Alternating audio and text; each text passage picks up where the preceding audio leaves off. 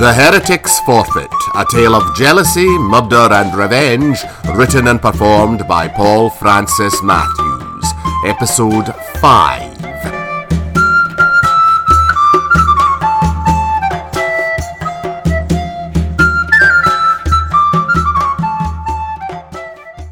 While Olivia pottered about in her flat, small kitchen, Toby was in the bathroom, demonstrating to William Shakespeare the workings of a modern lavatory. Once you've done your business, right, whatever it might be, you press down on this handle here and it'll be flushed away. Toby tore off a couple of sheets of loo roll and tossed them into the water. Go on, give it a try. Shakespeare pressed down on the handle. What happened next astounded him. How delightfully the water whooshed and swirled around the toilet bowl. Shakespeare burst out laughing, but as the water gurgled away and the toilet paper disappeared around the U-bend, he lapsed into a contemplative silence. Flushed away. Olivia called the lads through to the living room. She had brewed a pot of tea for herself and Toby, but for her guest she had prepared something nicer, something more gemütlich. I made this especially for you. It's called hot chocolate. When Shakespeare took a sip from the mug of hot chocolate, his face lit up. Hot chocolate, he declared, was without doubt the most surpassingly delicious thing he had ever tasted. This came as an immense relief to Olivia. She had worried that the two sleeping tablets she'd crushed into it would make it taste bitter. The drugs were quick, and soon Shakespeare was snoozing peacefully on the reclining chair. We'll put him to bed in the spare room. I'll leave you to undress him this time. I don't want to say anything in the car, Olivia, but is it wise keeping him here? Wouldn't Institute be a better place for him? We're not handing him over to that bastard Cosgrove. Grove. He'll spend the rest of his life being analysed and experimented on like some kind of laboratory rat. So what are we going to do with him? Keep him as a pet? Release him into the wild? We're going to do what's best for him. And what's that? In his own good time, he'll tell us. But right now, you and me are going to go back to the Institute and talk to Cosgrove. We are? Yes. We're going to explain to him why he's missing a dead body. It dissolved? What do you mean? It dissolved. Professor Cosgrove leaned forward in his chair. He was sitting behind his desk. In front of the desk sat Olivia and Toby. Just that, said Olivia. It dissolved. Cosgrove removed his glasses. Please elaborate. As you are no doubt aware, Professor, it is essential that the core temperature of a defrosted human body must not be allowed to exceed a certain limit. When we entered the laboratory this morning, we noticed that the room was unusually stuffy, and upon checking the thermostat, we found that the temperature in the laboratory was several degrees above that limit. I blame the cleaners. Well, let's not jump to conclusions, Toby. Anyway, the rise in temperature resulted in the body suffering a rapid and tremendously catastrophic cellular disintegration. It dissolved. Mr. Bright, I understand that you were filming at the time, so I take it there is a visual record of this corporeal dissolution? No. No. I fainted. You fainted. I fainted as well. You both fainted. Yes. yes. Hardly surprising, really. It was like completely fucking humongously revolting. Have you ever seen Shivers, Professor Cosgrove? It's a film directed by the Canadian auteur David Cronenberg. I've not had the pleasure, no. Well, it's about these parasitic worm-like things that turn your guts to mush. It was just like that, but a million times worse. By the way, Prof, you should really check out Shivers. It's a 70s horror classic. I'll take your word for it. So what happened to the, uh, residue, it has been disposed of. I poured it down the sink. And is there anything left of the specimen? No, there was nothing left of the specimen, as you call him. Will that be all, Professor? For the time being, yes. Oh, one more thing before I go. I would like it to be officially noted that I recommended the body to be kept in its frozen state, but I was overruled by you. Good day, Professor. Olivia and Toby left. Cosgrove leaned back in his chair and gave some serious thought to the complete pack of lies he'd just heard. Bodies don't just suddenly dissolve, but they don't just get up and walk out the front door either. So what was the truth? Had the daft airy-fairy bimbo and a scruffy lab technician pal stolen the body? And if so, what were they doing with it? Keeping it in the fridge? He didn't know the answer, and when Jasper Cosgrove didn't know the answer to things, it made him tense. There was only one way to relieve the tension. He picked up his phone. The number was on speed dial. I will be around presently, Madame Ivanka. I urgently require a damn good thrashing.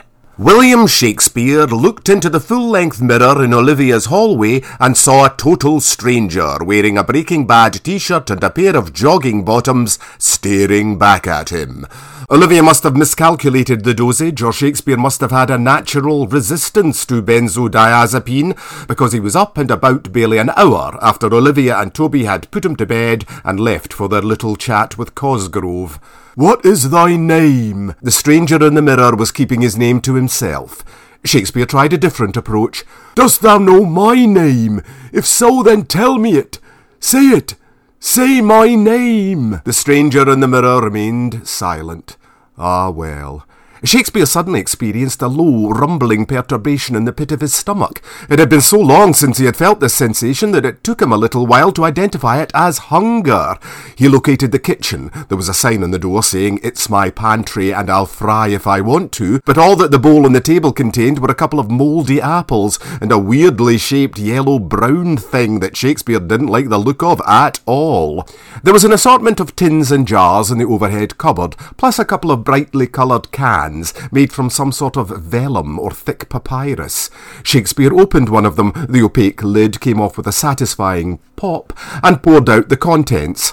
What spilled onto the black quartz effect worktop was a pile of about six dozen regularly shaped curved flakes, light ochre in hue and possibly vegetable in origin. Shakespeare picked up one of them, held it to his nose, and then tentatively placed it on his tongue. His taste buds immediately detected saltiness, with notes of soured cream and Spanish onion. It tasted pretty good. He tried another, and this one proved equally, if not more palatable than the first. He tasted another and another and another, and with each one there was an exponential increase in the intensity of its flavour compared to the one before. Soon he was shovelling handfuls of the things into his mouth. Shakespeare felt giddy. What was this glorious comestible, this food of the gods? He looked at the wording on the can and saw that it was called Pringles. Once he had devoured all the Pringles on the worktop, he grabbed the other can and went through to the living room. He put it down on the coffee table and then wandered over to check out the bookcase by the window. There was an eclectic mix of volumes archaeological studies, gothic horrors, romantic fiction, crime novels, and histories by writers such as Brian M. Fagan, Mary Shelley, Charles Dickens, Jane Austen, Patricia Highsmith, Stephen King, and many, many other people Shakespeare had never heard of. But then he saw a proper doorstopper of a book entitled The Complete Works of Christopher Marlowe. There was that name again. But who was he? Shakespeare took the book from the shelf and started leafing through it. This Marlowe fellow certainly seemed to have written a lot of plays, and here was the one in which Shakespeare had made an accidental appearance that morning, Much Ado About Nothing. Shakespeare was coming round to the theory, mooted by Olivia, that he was an actor. At some point he reckoned he must have acted in this romantic farce, because how else could one account for him knowing all the lines? He replaced the book on the shelf and walked back over to the coffee table. He flipped open the can of Pringles and settled himself down on the sofa. As he was doing so, something jabbed into him. Shakespeare fished the offending object out from under himself. It was the TV remote control. He pressed one of the buttons on the remote and the TV came on. He pressed the button once more and the TV went off. He pressed the button again and the TV came back on again. Shakespeare was a very clever man, but it still wouldn't have taken a genius to figure out that the small device in his hand was controlling the big device in the corner of the room. The TV was showing a report from BBC News about a train derailment in Prague that had killed over 50 people. The running ticker at the bottom of the screen said, Live from Prague. Shakespeare wasn't foolish enough to believe that the device in the corner was some kind of magic box with little people living inside it, and he knew that Prague was a city in Bohemia. He wasn't a total amnesiac. Therefore, he deduced that the device in the corner was able to relay to the viewer images of events from far away. But how it achieved this, he could not even begin to guess. He pushed another button on the remote and the TV switched over to the History channel. The images that now appeared on the screen were from a lot further away than Prague. It's one small step for man, one giant leap for mankind. It was a documentary about the Apollo missions to the moon, narrated by the celebrated American astronomer Neil deGrasse Tyson. On July 21st, 1969, Mission Commander Neil Armstrong stepped down from the Lunar Excursion Module and became the first man to walk on the moon. About 20 minutes later, he was followed by Edwin Buzz Aldrin. To this day, the Apollo manned missions to the moon remain the pinnacle of human endeavor. Human beings had walked on the moon. Shakespeare was overwhelmed. What a piece of work is a man! The phrase had just popped into his head. He rather liked it. He watched the documentary right to the end and then Shakespeare tried another channel. This time Sky Sports 1 appeared. It was showing a rerun of an old Spanish La Liga game between Barcelona and Real Madrid. The commentator was terribly excited. Just listen to the roar of expectation from this packed Nou Camp in Barcelona. For Real Madrid, the key figure is the Portuguese genius Cristiano Ronaldo. The linchpin for Barcelona is, as always, Lionel Messi. The diminutive Argentine maestro is considered by many to be the greatest player on the planet, the king of football. But if Messi is king, then Ronaldo must be considered the pretender to that crown. Oh, brave new world that has such people in it. Another zinger. Shakespeare was on a roll. When Olivia and Toby got back from their cosy little chinwag with Cosgrove, the first thing Olivia did was to put her head round the door of the spare room and check if her guest was still sleeping. Oh no, where's he gone now? It's all right. Toby shouted through from the living room. He's through here. Shakespeare didn't look up when Olivia walked in the door. In fact, so wrapped up was he in the football that he seemed completely unaware of the two other people in the room. What's he doing? What's it look like he's doing? He's watching football. I can see that.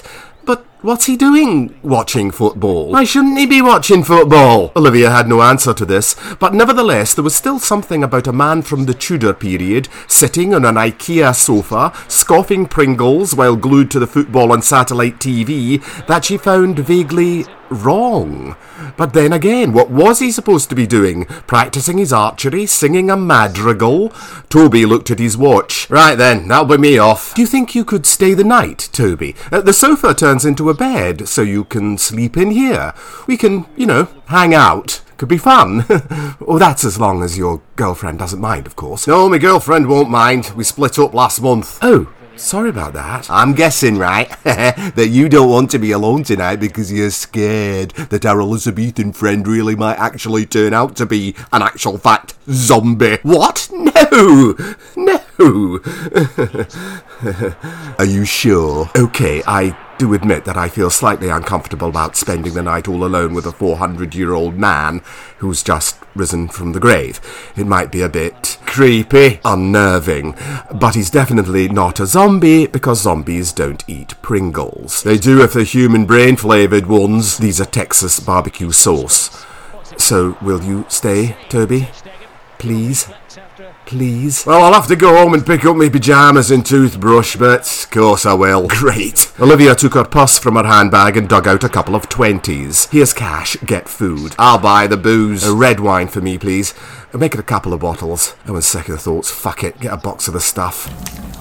Several hours later, and Olivia, Toby, and Shakespeare were hunkered down on the sofa in front of the telly. It was a cold night, so Olivia had lit the fire. Shakespeare, who was hogging the TV remote, had managed to find another football match, a live Champions League encounter between Celtic and Spurs. The game, which was drawing to an end, had been a highly entertaining three-all draw. The remains of an Indian takeaway, of which Shakespeare had consumed considerably more than his fair share, lay on the coffee table, along with a plenitude of empty beer bottles. Tell you what, Olivia, for a 400-year-old man, he certainly likes his soccer and biryani. He's partial to lager as well. But bear in mind, Toby, that he is a 400-year-old Englishman.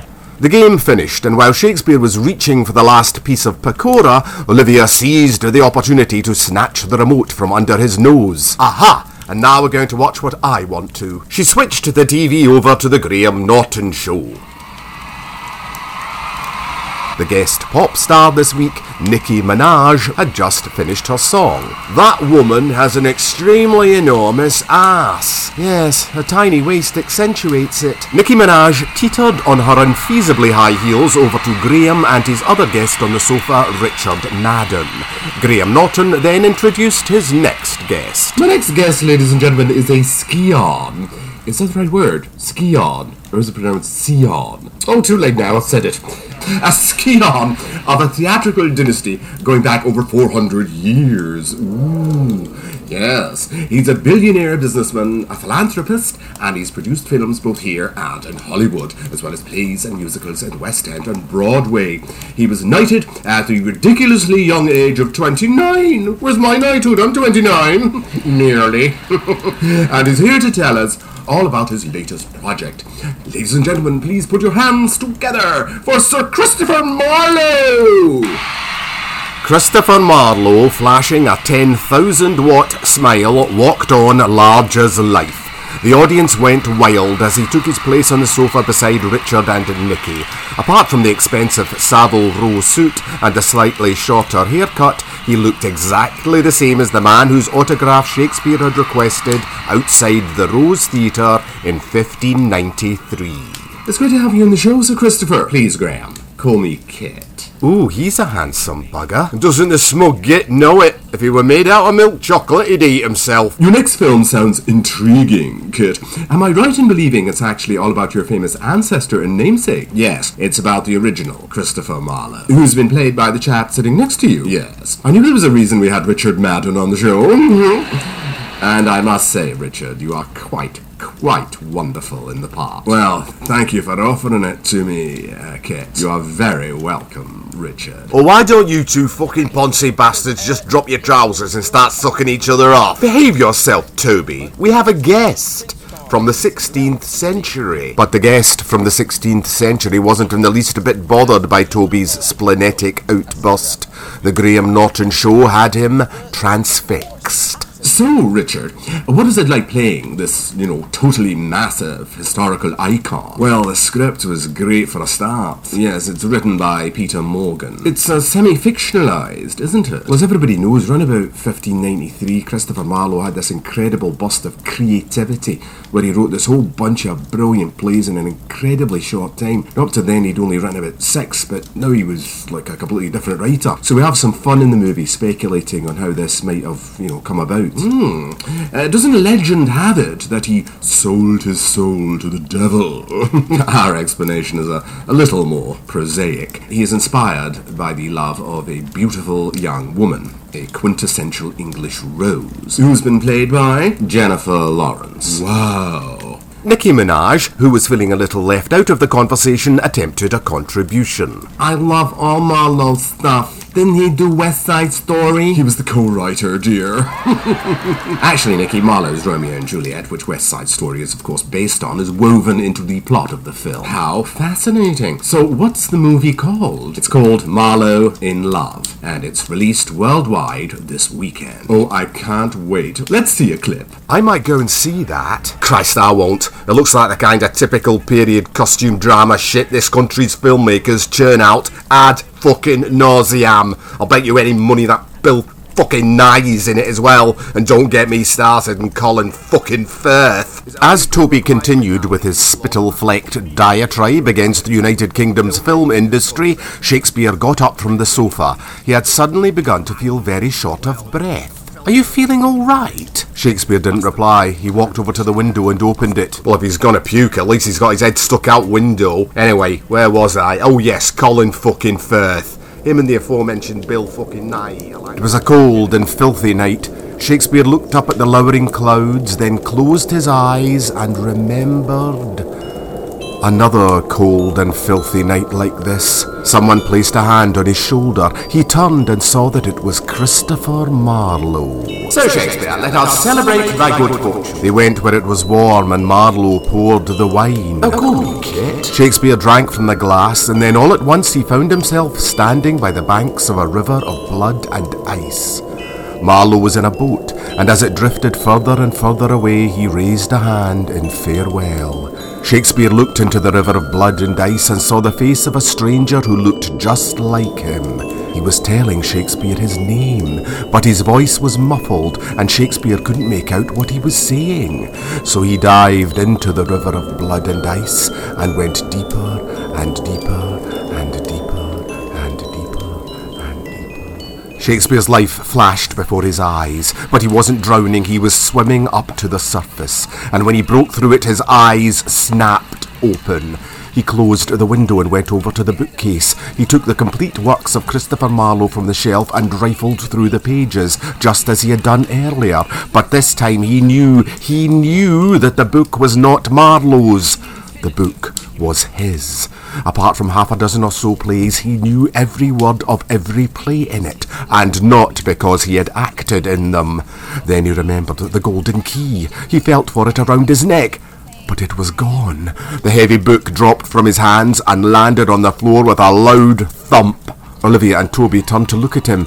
There was a wild craziness in his eyes that lent him the demeanour of an escaped lunatic. Jesus Christ, what the fuck is wrong with him? I don't know. Olivia was genuinely alarmed. She switched off the television. Then Shakespeare began to speak. For so long have I slept, but now I have awoken and mine eyes are open wide. If at Barcelona's Camp Nou field had Lionel Messi by Cristiano Ronaldo's hand been slain, and had that self-same hand begrimed with murdered Messi's gore, then snatched from the diminutive Argentine maestro's head the king of football's crown, or likewise, ere he'd stepped upon the surface of the moon, had Edwin Buzz Aldrin in the lunar excursion module laid low mission commander Neil Armstrong, usurped his rightful place, set his foot first upon the virgin soil of Earth's celestial companion, and then, to compound the mortal felony, had stolen from the noble Armstrong's lips the words, That's one small step for a man, one giant leap for mankind. Would their sins, in the eternal catalogue of deathly transgressions, account as any less than his? No. For vile perfidy thy name is Christopher Marlowe, and my name is William Shakespeare. Shakespeare held his arms out wide and smiled in triumph. Olivia and Toby looked at each other, then turned their attention back to Shakespeare and said, Who? The end of episode 5 of The Heretic's Forfeit.